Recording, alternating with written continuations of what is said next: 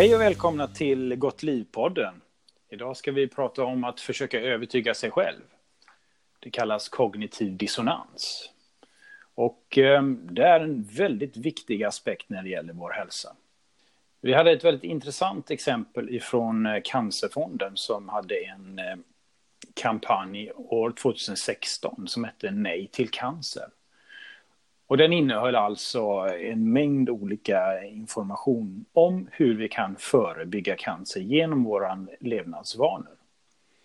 Den här kampanjen fick en oerhört mycket kritik. Eh, de sa bland annat att slå inte på den som ligger och en mängd olika kritiska röster stormar in på Cancerfondens kontor.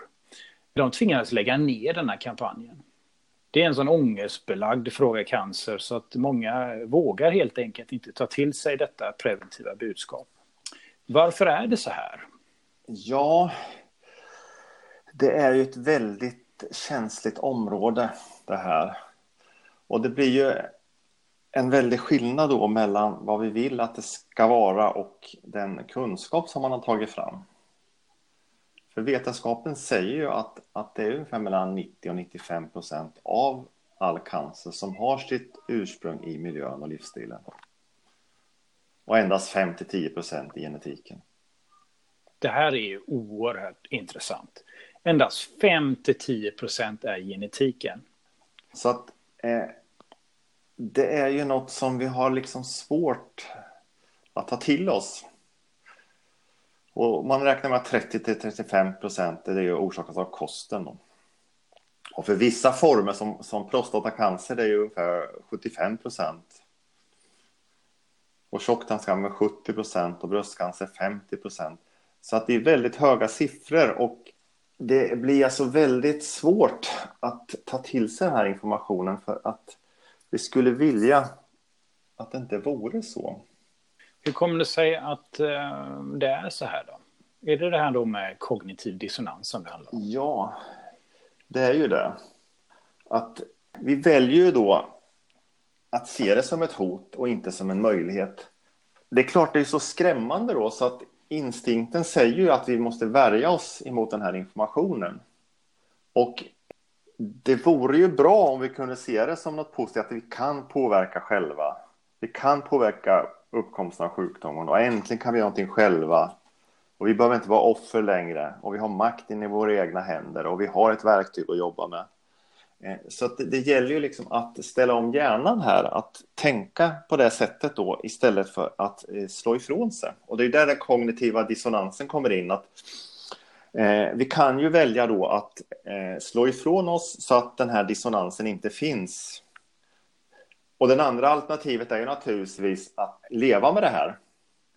Att antingen så ändrar man sina levnadsvanor på ett sätt som är mer hälsofrämjande då, eller så får man acceptera då att, att man inte är en perfekt människa. Att man får leva med vissa saker där man inte är perfekt och vara nöjd med det. Ja, och det är väl ändå så som Oscar Wilde säger att vi, vi, vi är människan är mycket men vi är inte rationella som människor. Mm. Och det är ju en, det är en mänsklig skyddsmekanism, en slags över, överlevnadsmekanism, att vi vill ju vara rationella. Mm. Och det är därför vi beter oss på det här sättet. Och, och det gäller ju att ha ett sätt att hantera den här eh, kognitiva dissonansen mm. och minska dissonansen på något sätt och göra det på ett sätt så att vi kan trivas med livet. Mm. Ja, och på något sätt så är det eh, i den här diskussionen får jag tankar kring att det är något vackert med kognitiv dissonans. Det ger mm. oss en, en, möjlighet att, som du säger, att ta in att vi, vi är inte, vi gör inte alltid som vi vill och eh, vi gör, vi, vi gör definitivt inte alltid som vi önskar. Vi kanske bestämmer oss att vi vill gå ner i vikt och vi bestämmer oss att vi absolut inte ska äta kakor ena veckan.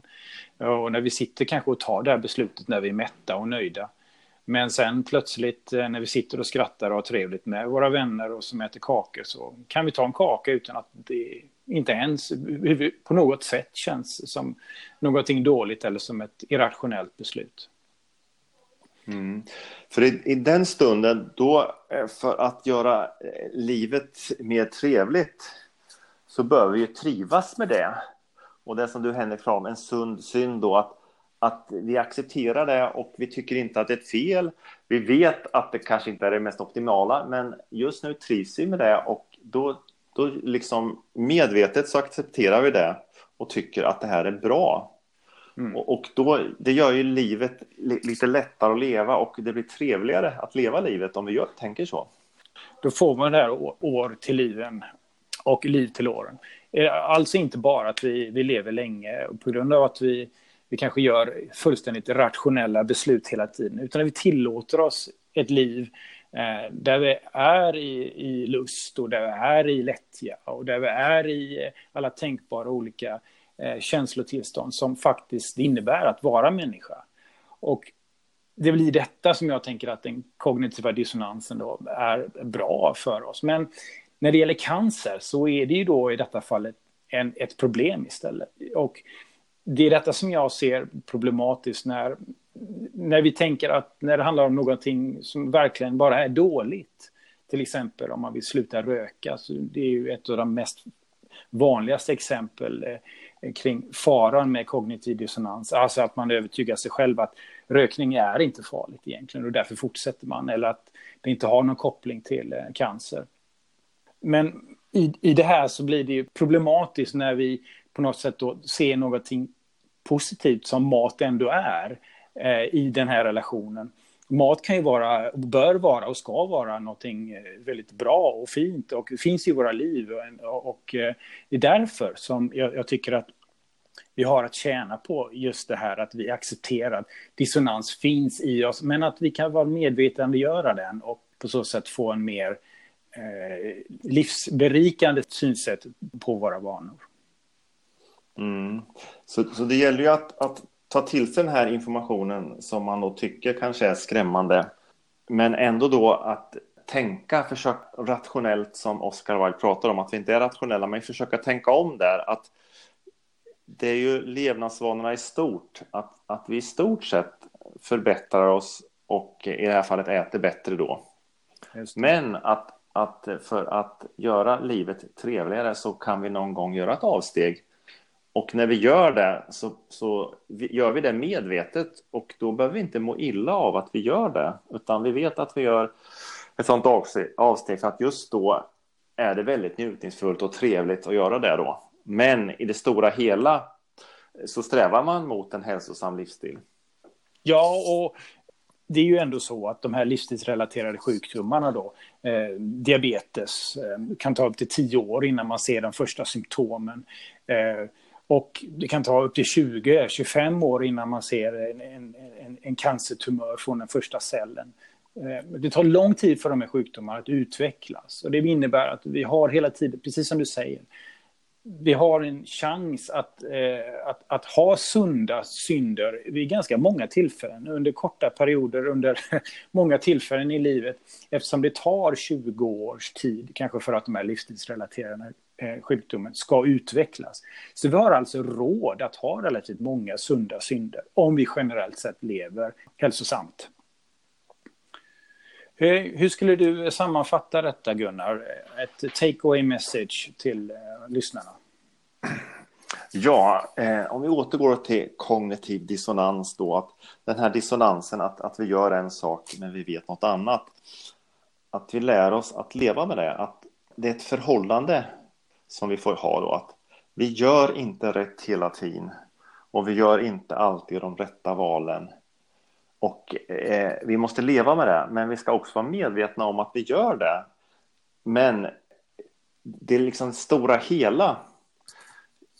De här, vi ska inte tänka så mycket på de här avstegen utan vi tänker på det här som vi gör för det mesta. För det mesta försöker vi att, att leva på ett bra sätt. Och det som ger guldkant i tillvaron, att när det gör det så behöver vi inte må illa över det. Så att den här kognitiva dissonansen, vi kan överbrygga den genom att vara medvetna, göra medvetna val. Och då, och då kan vi leva med de här valen som vi kanske just för tillfället inte är de mest optimala, men i det stora hela så gör vi bra val. Och vi, att vi blundar inte för de fakta som finns. Men de här avstegen, de är inte det viktiga, utan det viktiga är vad vi gör den mesta delen av tiden. Och i det här kan jag lägga till att eh, här har vi då någonting som är viktigt och det är att när vi gör de här reflekterande, de här genomtänkta besluten och valen så betyder det oftast att vi behöver lite mer tid. Vi agerar alltså inte med reptilhjärnan, med system 1 som man säger, utan vi, vi har en, en möjlighet att fundera över och reflektera över vad egentligen är som vi gör och hur tänker vi i denna situationen.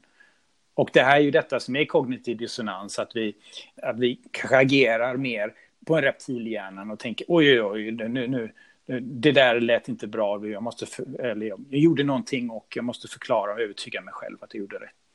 Ja, vi måste helt enkelt leva med att vi inte är perfekta människor och acceptera det. Eh, vi återkommer eh, snart igen på Gott Liv-podden. På återseende.